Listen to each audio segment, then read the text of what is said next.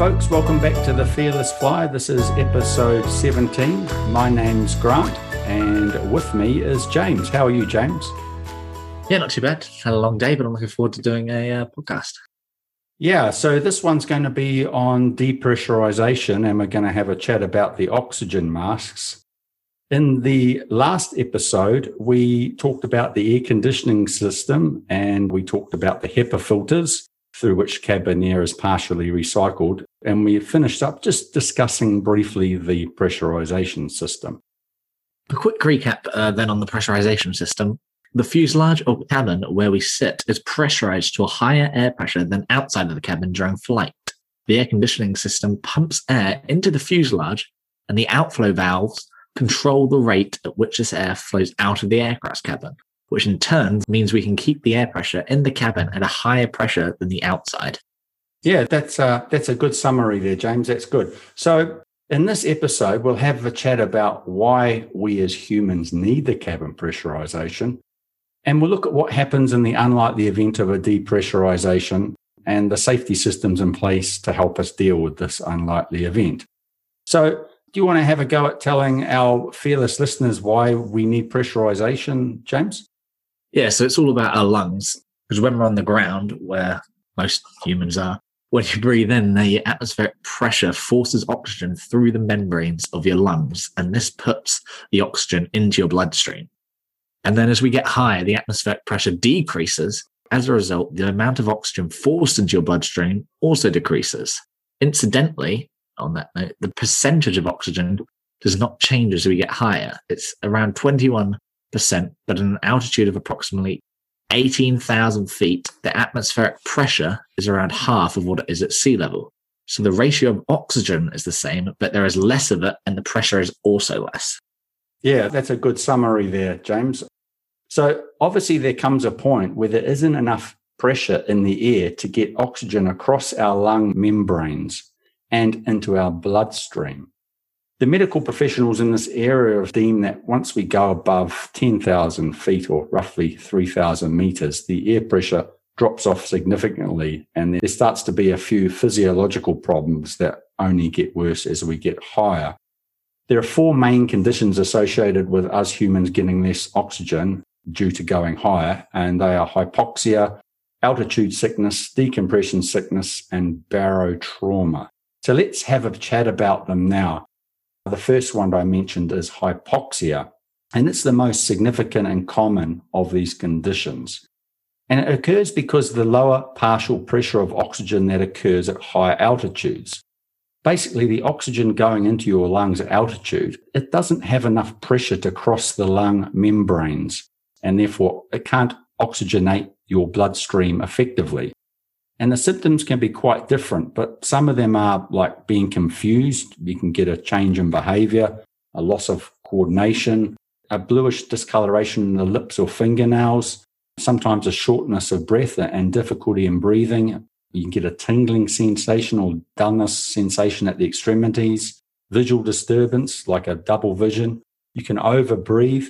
You may become unconscious but the best one of all, you can actually become euphoric, which is a feeling of excitement or exhilaration. It's similar to a state of uh, intoxication. So we've listed all these conditions as signs and symptoms of hypoxia, and they are wide and they're varied and they affect everyone differently. However, the treatment is the same, and it's simply to administer supplemental oxygen. Out of curiosity, most passengers can function well at a cabin altitude of around 8,000 feet, despite the fact there is 25% less oxygen at this altitude. So having said that, doing heavy exercise such as going for a run around the cabin would probably not be recommended. That's 8,000 feet. That would be just sitting down there watching a program or relaxing or reading a book or something. Yeah. So the next one you listed in the uh, sort of introduction is altitude sickness. This is generally associated with mountain climbers when they've climbed up too quickly and you may, from climbing up too quickly in this instance, get a variety of symptoms associated with hypoxia because the cause is the same. It's just the lack of oxygen in your bloodstream. Therefore, oxygen or descending for climbers fixes this issue. And the way to avoid this is through a process called acclimatization, where they follow this process by doing mountains in stages. such as you have on like Mount Everest. You have the different camps where they reacclimatize the different altitudes as they go up. Yeah, I've seen that. That's quite good, isn't it? They go up and then they come back down. They go up, and yeah, it takes quite a process, doesn't it? Yeah, so that avoids altitude sickness. Uh, do you want to have a chat about decompression sickness? Yeah, so decompression sickness is really rare, and it's the same thing that divers get. So that's why they say don't fly after going diving because it's just it's not a good idea. Yeah, it's exacerbating. I take it coming up from the depths. It just makes it worse. Yep, good point.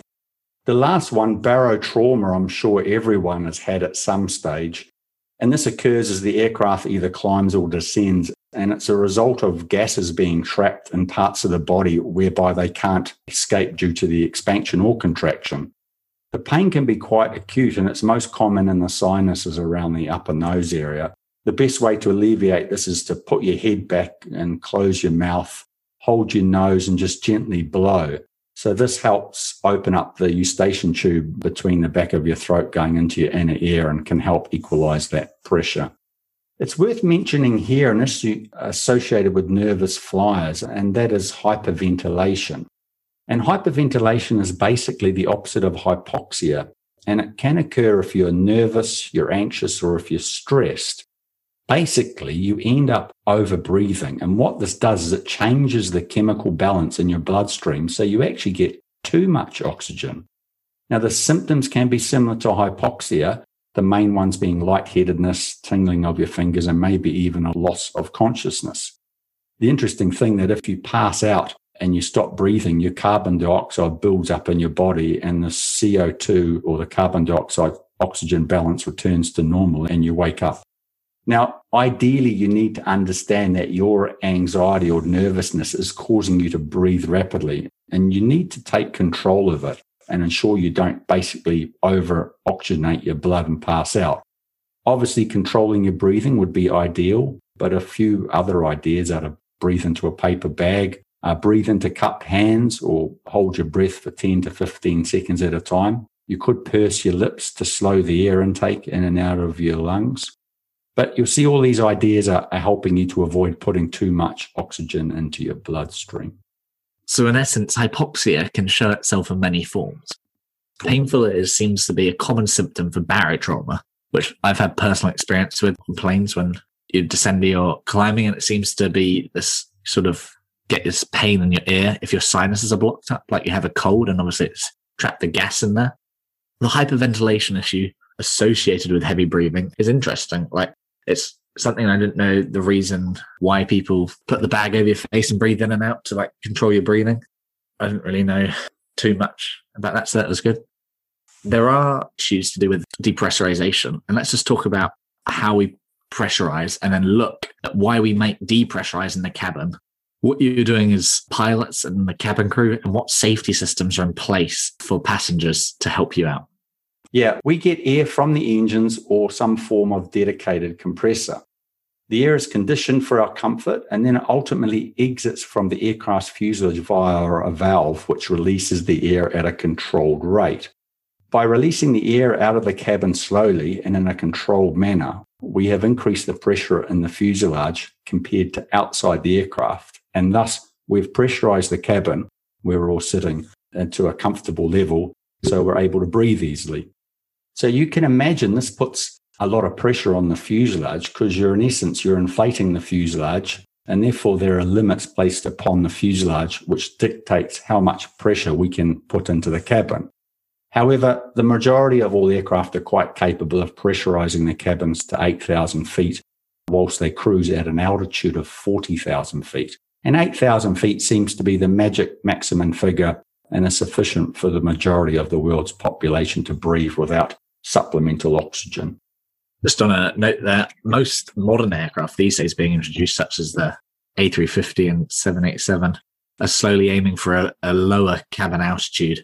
So higher pressure in the cabin, which is better for passenger comfort, but an actual lower altitude. Yes, yeah. That's yeah. higher pressure in the cabin means the cabin would be like being a lot lower. So we've just been talking about, uh, well, we're just about to mention decompression. Can you classify a decompression?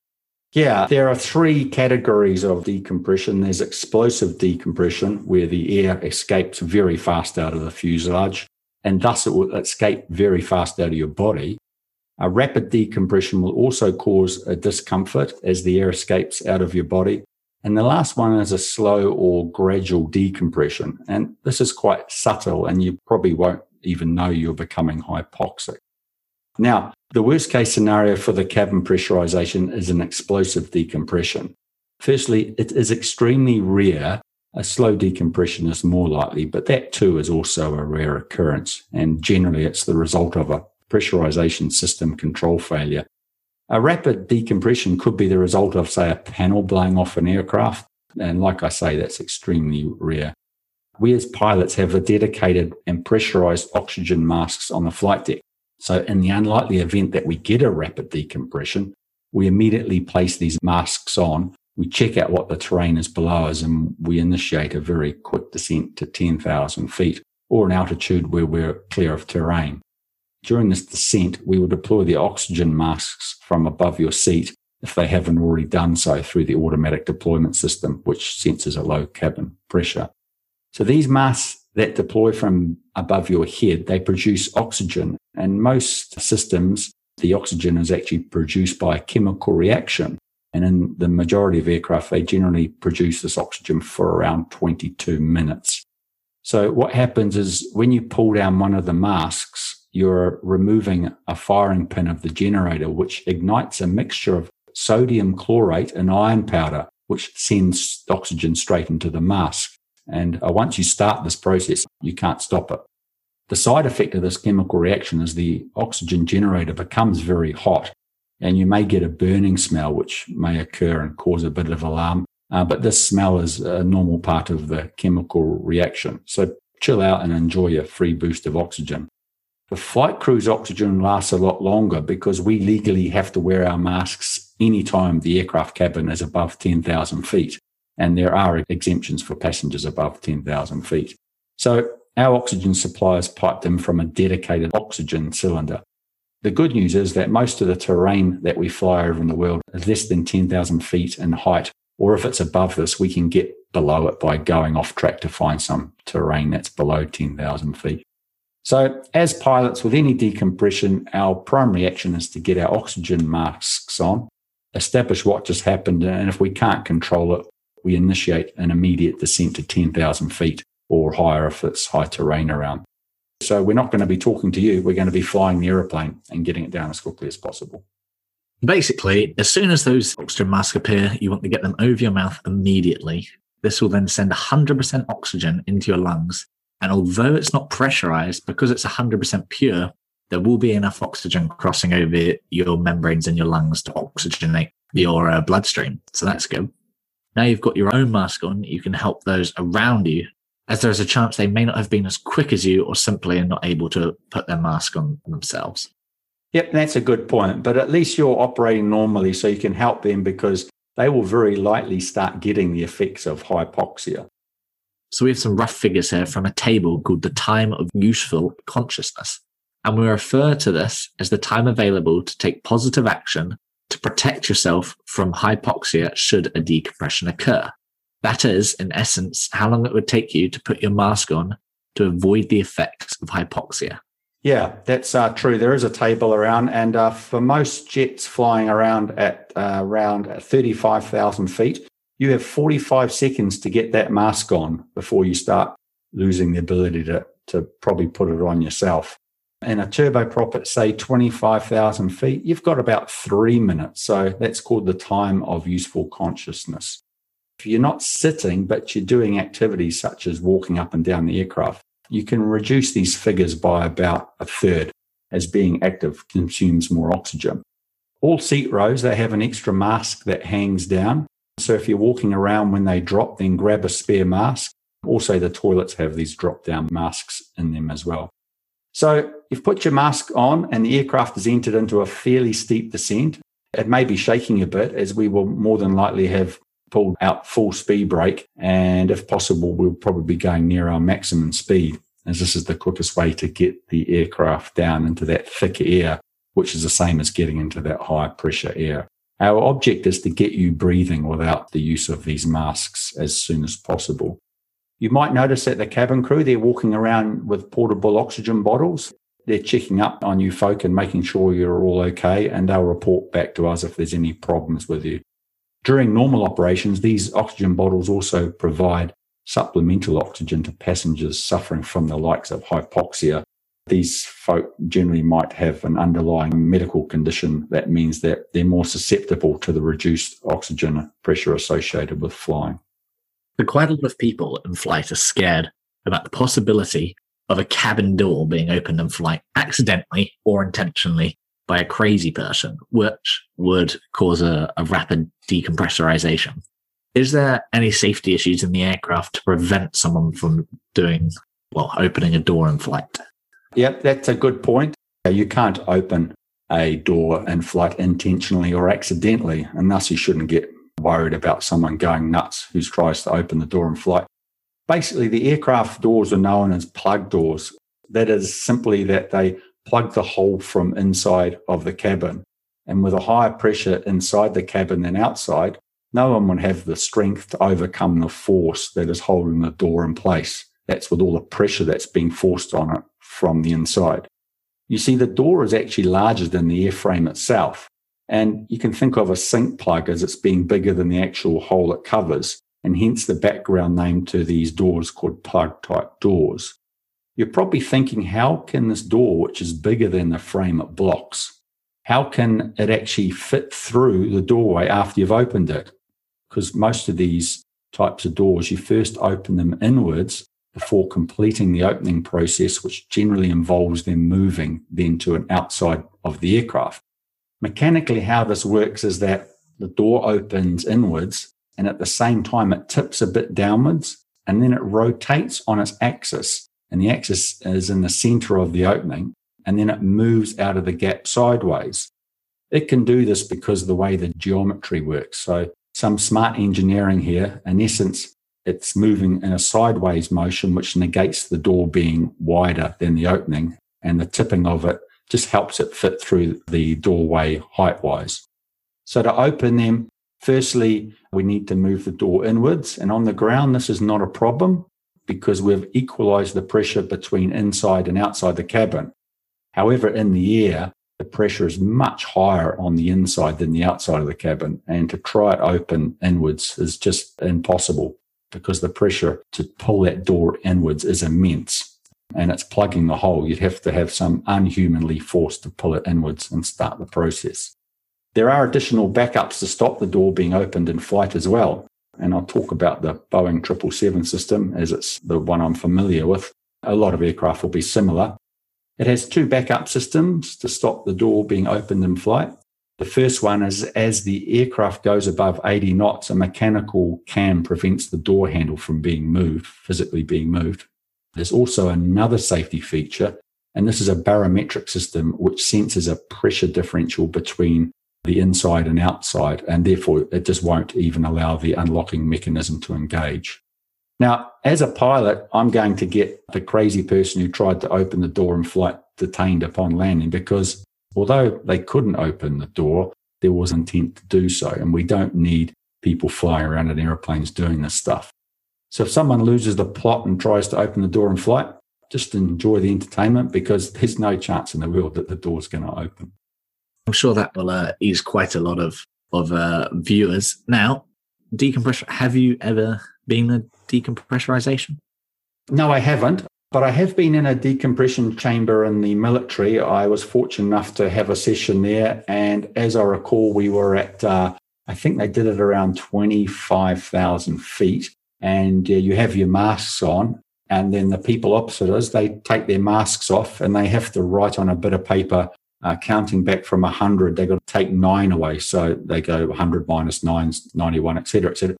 And then the guy who's running the decompression chamber, he'll say, now touch your nose and point your finger in the air and touch your nose. And I'm watching these guys, their writing's all becoming really messy. It's all over the place. They're not touching their nose. It looked quite funny. And then it was my turn. So take my mask off and start the process. And I thought, yeah, this is pretty easy to do. Feeling a bit lightheaded, feeling quite happy, and I'm touching my nose. I'm doing well, doing my numbers, touching my nose, and then I'm told to put my mask on, and I had to be told twice. And so I put it on. I'm thinking, yeah, that was easy. I've got the hang of this. And I looked down, my writing was completely messy. The numbers were, became all erratic. And when I watched the video later, I wasn't touching my nose at all. My hands were all over the place. So it's really interesting how it sneaks up on you. And it was a really good experience. So anytime we have any problems uh, with passengers or or crew, uh, we treat it as hypoxia because oxygenating the blood is the first step to making sure that you're all right. And it might be a, a, a slow decompression where the pressurization systems failed. But we do have lots of other warnings in the flight deck that tell us. But our primary thing is first thing, oxygen masks on. Yeah. So just in summary of this episode, as the plane goes up, it means there's going to be less oxygen outside. So we're going to pressurize the fuselage where we are to compensate for the lower oxygen level and lower pressure outside. In the unlikely event of a sudden depressurization, getting those oxygen masks on as soon as possible is the priority. Whilst your flight crew, they'll be doing the same thing. However, their second priority will be descending the aircraft to a level where you can take uh, your masks off safely. So don't be alarmed if you don't hear from them for a few minutes. They're just doing their jobs. Yeah, we'll be quite busy flying the aeroplane and getting uh, getting the problem sorted out as our priority. The aircraft it is equipped with multiple redundancy systems to prevent a depressurization. But in the unlikely scenario where it has happened, there is additional safety equipment for you and the crew are programmed to get the aircraft down quickly in order to return us to an environment where we can breathe without assistance. It's a good summary, James. The next episode, what have we got planned for that? We're discussing fire detection and extinguishing systems. That would be good because there's a, there's quite a few different detection systems on the aircraft, and we have other options for extinguishing as well. So we'll have a chat about that. Yeah, so I think that concludes episode 17. So until the next one, I hope you enjoyed, learned something new, and are feeling a little less apprehensive about the next time a crazy person tries to open up a door mid-flight. Yeah, They're going to jail, jail yeah. time. Yeah, no worries. Yeah, okay. Well, Good chatting. Thanks very much for listening, everyone. And we'll talk to you on the next episode. Bye bye.